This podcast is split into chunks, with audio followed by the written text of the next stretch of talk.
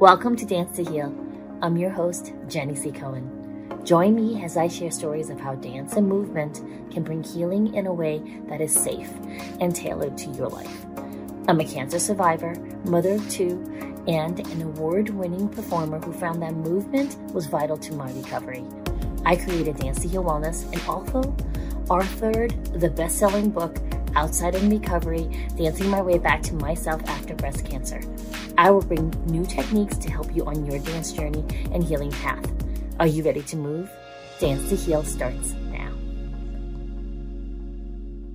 Lauren Elise Peterson, MSBC DMT, is a board certified dance movement therapist who specializes in working with trauma, eating disorders, and body image.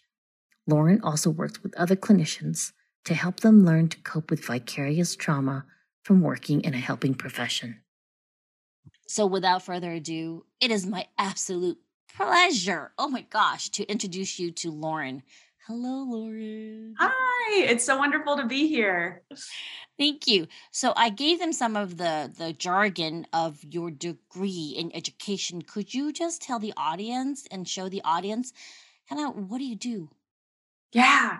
So I use my background in dance movement therapy to help people feel better in their bodies, both physically and emotionally. So I use somatic tools to help people connect, ground, heal from trauma or vicarious trauma and burnout. And in the meantime, that impacts our way that we feel about ourselves, our body image.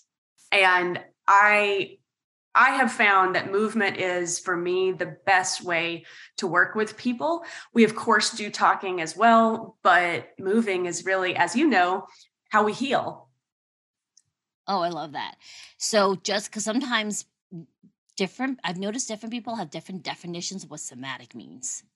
So, mm-hmm. could you mm-hmm. define your actual orientation of when you say somatic?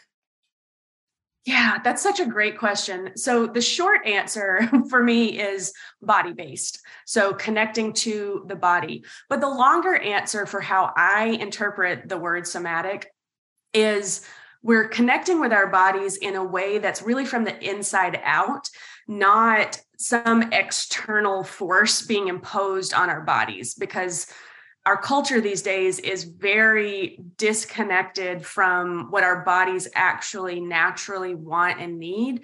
Uh, we think about like when to get up, when to feed ourselves, when to stop feeding ourselves, what to feed ourselves. And all of that disconnects us from the wisdom that our body has within us already. So I view somatics as a way to listen to your body's innate natural wisdom rather than an external force. Oh, I love that. I love that. I remember when I there's a professor of dance at Boulder by the name of Donna Mejia, right? And I remember yeah. her being one of the first people in actual lecture to say, you know, your body is almost a, is basically a sentient being, just trying to serve you to the best of its ability. Yeah. And yet we don't reciprocate. We forget to tune in. What does your body need versus us saying, Well, I think I need to lose weight. So, body, you will do that. And the body's like, I'm trying, but. right. Exactly. Yeah. I think that's a beautiful way to look at it. And it's so different from the way many aspects of our culture looks at our bodies. Our bodies are something that we're supposed to manipulate and turn into something that we can put on Instagram. so I knew, I knew. I mean, I I've run into people who are trying to heal and they say no to dance. And mm. yet I asked them, we were talking about this be, before I hit the record button, right? That mm. no, I won't dance. Do you listen to music? Occasionally. Do you move to your favorite song? Yes. Okay, you've been dancing. right. and that's okay. You know, I'm not saying that I'd be like, aha, it's more like, yay, you've been dancing already. Yeah. So I wanted to ask you to help us because when I first started working in trauma aware or trauma informed ways, mm-hmm. I had a lot of people say to me, Oh, no, I had a great childhood. I, I have no trauma in my life. And for me, it's more not the aha, but more, okay, well, now we all have gone through vicarious trauma of some sort through this global panini. We've right. gone through Like the global panini has happened, so it is even the playing field. We've all suffered in one way or the other. Mm-hmm. And I'm even hearing from colleagues in life coaching that there are clients who have no trauma, yet they're just done peopling. They just don't want to be out or and or there's so much stress for them to be near people. Yeah. And what what are some suggestions you could give us generally in how to manage this burnout? Yeah. And also vicarious trauma. Yeah. Um whew, it's such a tricky conversation because I do think there's there's a growing understanding of what trauma is, but it's still for many people the default is a very specific form of a PTSD reaction, like from combat, maybe. Um, that's for a while what we saw on you know the screens of Hollywood projected to us.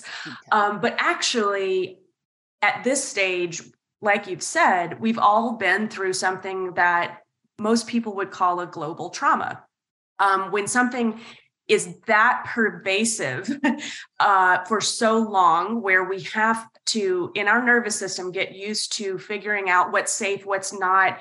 There's an automatic hypervigilance that comes with that. And even if you have never experienced any trauma, quote unquote, in your life, which I I, I would argue because I think a lot of people don't know what can what can be trauma.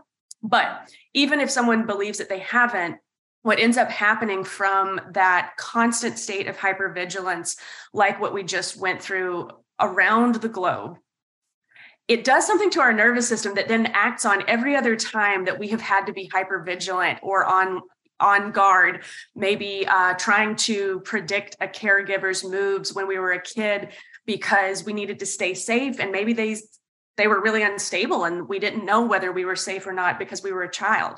So that activated something within us um, that we might not even cognitively understand because it might have been from so far back that it's only held in the body and not up in the logic and cognitive process of the mind. So that's why I find movement to be the most effective way to really help people work through trauma. Um, that being said, you want to be with someone who's going to be um, aware of what trauma responses are and how to kindly work with your body and your nervous system. Um, so that relationship and that communication is really important. Or you could get re traumatized, right? You could go into just a total panic if you're trying to force your body to do something that your body is not ready for for very many reasons. So, my first tip would be finding a way where you can feel safe moving. Um, and we can talk more about what that might look like. But also to begin that somatic practice of starting to check in and listen to what actually feels okay with me. What does it feel like when I am not panicky in a state of fight or flight, um, just totally disconnected and frozen? What does that actually feel like in my body? Oh, and I love that long process. I know, I know. So don't worry, audience that's watching us and or listening, right? We're gonna get to how you can get in touch with Lauren if you want that one-on-one. She's also starting a really cool program in the fall that you may want to have some information on and just be on her email list. Okay. I want to address the this definition of trauma like what i've discovered is any time in your past where you felt powerless and then you had to come up with some form of script in your head to feel empowered, even if it meant you had to make a judgment on yourself. So most children, right? We're not we're not born with power. Most of us, we're nonverbal. We have to depend on adults to take care of us. Adults who are aware enough and present enough to anticipate our needs and or at least read our signs. So i'm sorry but you've all been a baby. You've had some form of this trauma or this powerlessness where you had to come up with some type of subconscious understanding of why is this happening? Why am i still in my dirty diaper for seven hours? Or mm.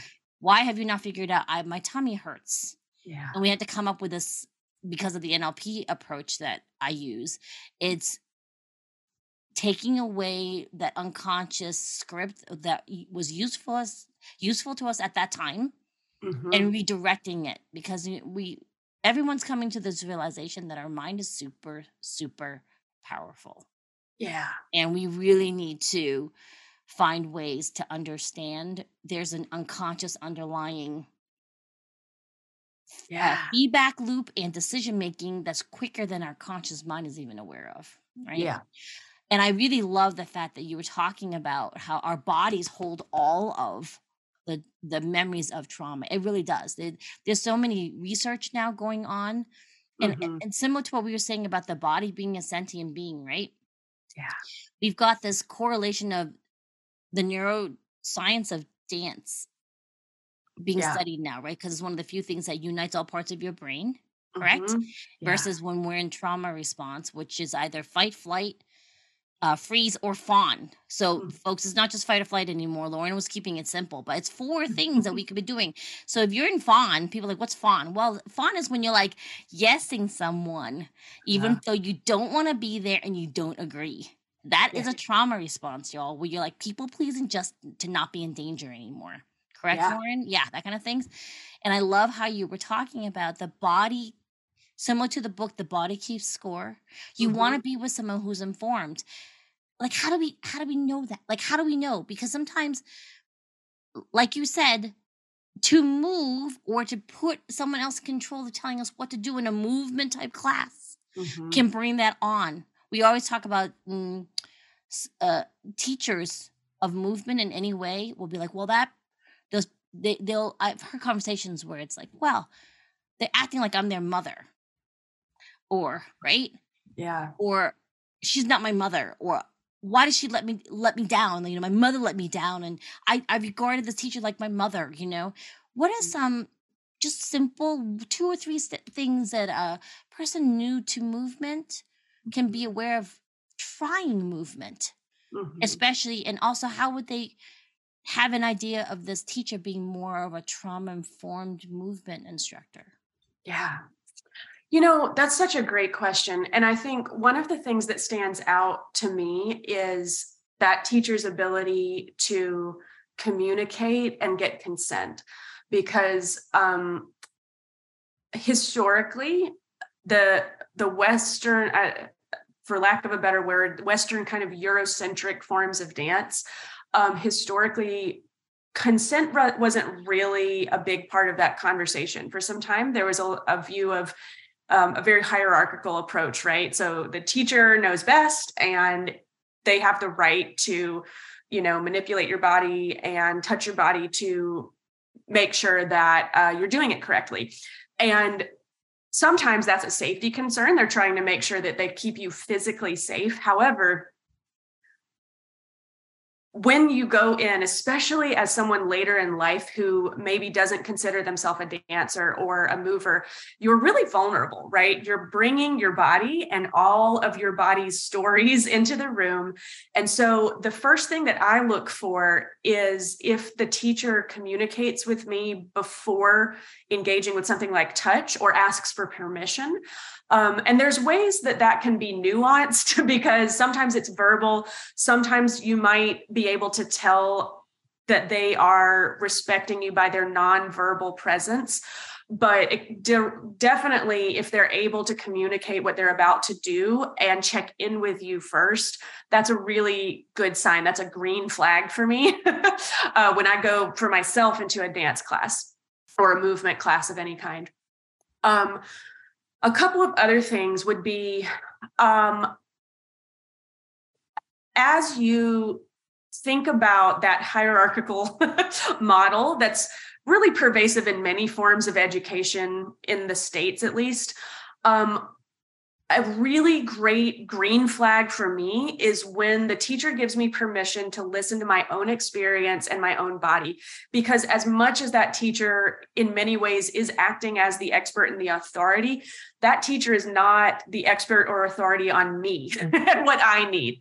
They don't know about my birth injury, you know, that makes my arms behave differently than um, maybe someone else's arms because I know about that. I know what my range of motion is. I know what feels safe and what doesn't, but that teacher doesn't.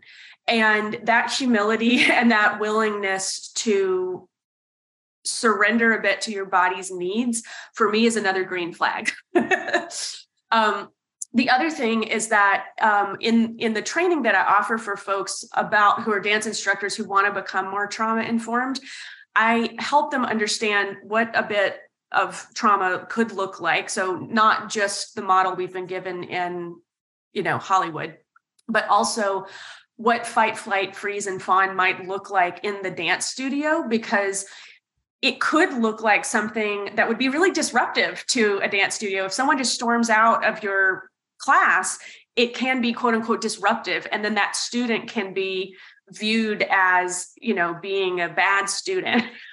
However people who are trauma informed might understand that there might be something else going on and they have a different awareness um, if something like that were to happen in the dance studio they might check in with that student offer some grounding tools and be able to keep the classroom environment feeling safe because they understand that there might be something else going on other than you know that student just acting up um, so that to me is what people can start to look for. All of those require, though, checking in with yourself and seeing how you feel, right? Okay, folks, if you're in, I'm, just, I'm leaning into my, I'll hold it up in case people watching the YouTube video. If you teach people any type of movement, including something like martial arts, you need to take Lauren's class. Please sign up for her. Only because here where we are, my my daughter has taken martial arts classes where they thought nothing of grabbing her leg because she's very super flexible from rhythmic. Yeah. And when she's like, you didn't ask for because they learned from me, you didn't ask for permission. You are not allowed to touch me. And for them to make a joke about it. And she never went back to that teacher because she's like, no, first of all, I have injuries you're not aware of because I can do things you can't even fathom in your body. And I've trained with abusive teachers at Lake Placid Olympic Training Center already for hours before I even hit puberty. so okay. I really know what I can and cannot do. Right. And it's just this really, people have to come and do training that you offer to even check themselves because we tend to forget it's all about the instru- the students not about us as the instructors right? It's right. it's we're very lucky that this person trusts us to come into the space. It's not an entitlement thing. Yeah. I mean no we don't want the teachers to be beat up and run over. We're not talking about that right? We're just right. saying this is this it's an agreement that we're going to trust each other. Because I've noticed even when I was going through my cancer treatment, right? And I've seen you during my cancer recovery there's such an exchange of energies, and it all depends on it's led by the instructor. Like, okay, so y'all, like Lori and I have performed on stage before, right? Yeah. Before we went off in these different tangents that ended up being parallel in many ways. Mm-hmm. And I remember the intensive instructor because we were going into a performance y'all like it was an intensive thing right and she was she was handling kittens like on stage because people are very we all come with our internal dialogues and what we can and cannot do. And there would be times she would go over choreography an extra 10 times in this very gentle way, I felt, mm-hmm. because literally there was one or two of us who were never on count on the wrong foot and it was i felt because i think it was explained to me she was also the slower person in mm-hmm. her trio when she was becoming famous that could never get it and she was shamed for it so in mm. this group setting, she always held space and would, until they got maybe to the 30th time, she might say to the one person who was making, you know, and unable to keep up. The other 29 times, it was, all right, I see we're not 100% together. Let's practice this again, right? I don't know if you remember that experience. I was mm. like, that's amazing. Because at that time, I remember talking to her two days before the intensive going, I don't know if I can perform because, you know, I'm still in recovery. I'm still going through the treatments. Mm-hmm. I think I was still getting infusions every other week. So uh, I was really worried about my neuropathies in my legs. I couldn't keep up with you all. I mean, y'all, got, Lauren glided. She glowed on that stage. Either way, I was still going through cancer treatment. And I remember her saying, No, no, Jenny, you can tell me the day of the performance if you're doing it with us or not, and we will adjust.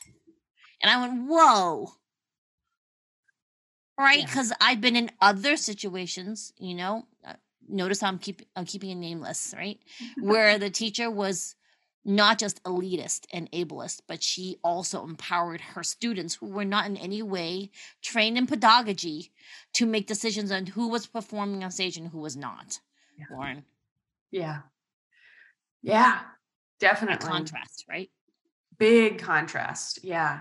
Because I'm betting that in those moments, your body, just by picking up on the energy of that teacher, her intent, her communication, I bet that your body could tell you this is a safe place. We can we can dance.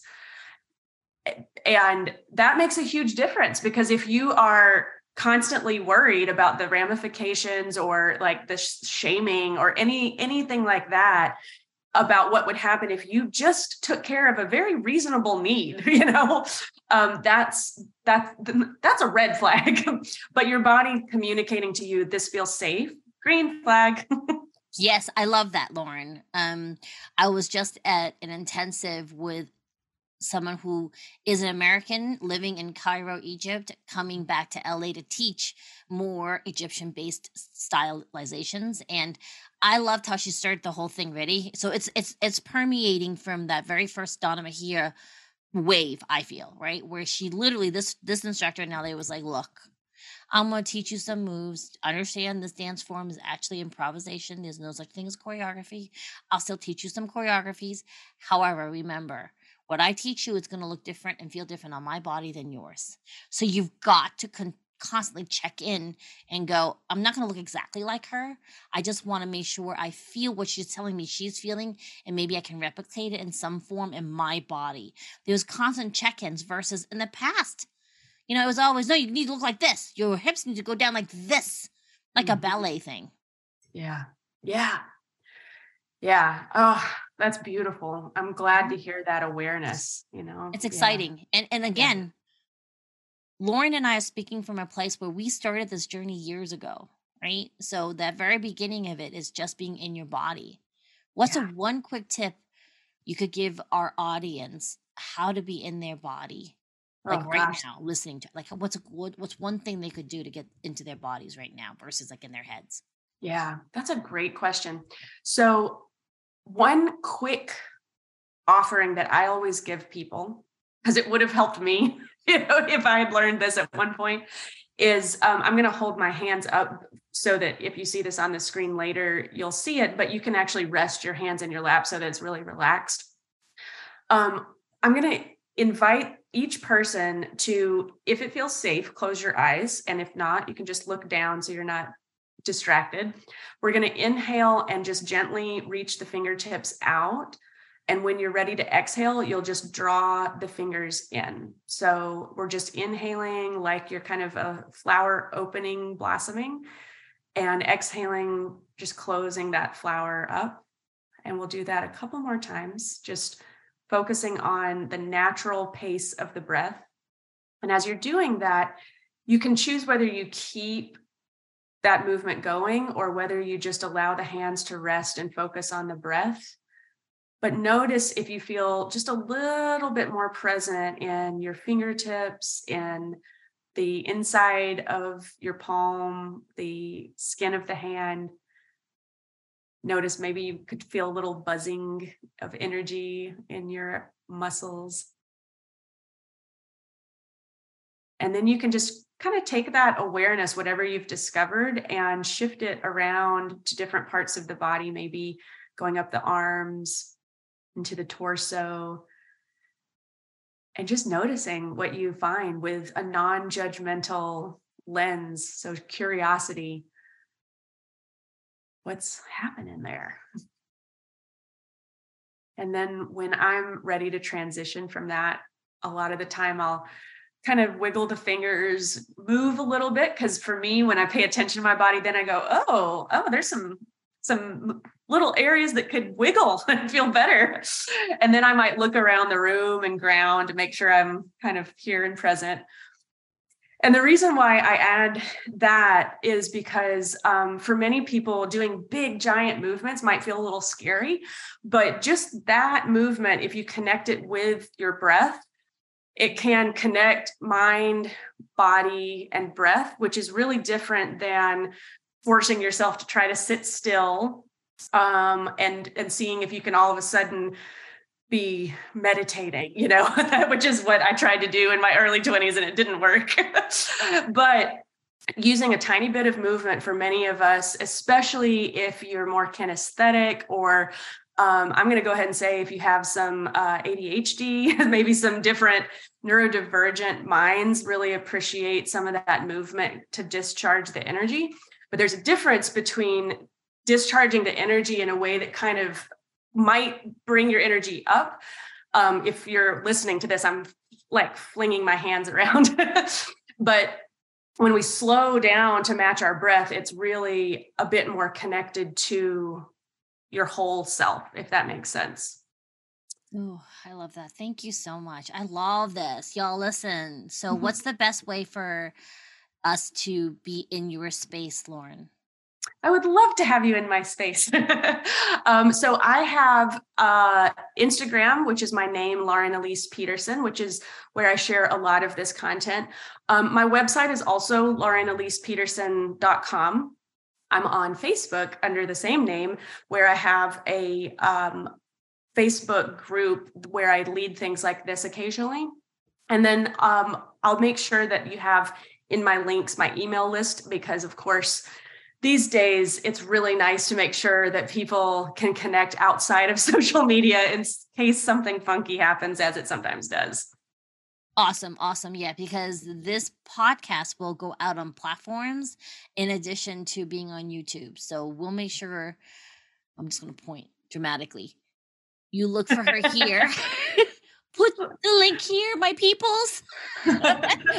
and uh, thank you so much, Lauren. Oh my gosh, it's so good to see you. And I'm so excited that the Dance to Heal audience gets to know you because you you're bringing so much healing to the world and thank you so much oh thank you it's an honor to be able to be in general continuing to know you after all these years but also getting to see what you're bringing to your audience and sharing the gift of movement as a way to help people heal.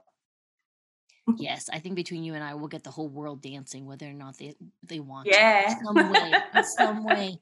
All right thank you so much y'all. We'll see you next time. Thank you. Thanks for listening to dance to heal with jenny c. Cohen. Come back next time to hear stories of recovery through movement and learn more ways that you can move your body. To work with me and continue your journey, visit OutsideInRecovery.com. Are you ready to move?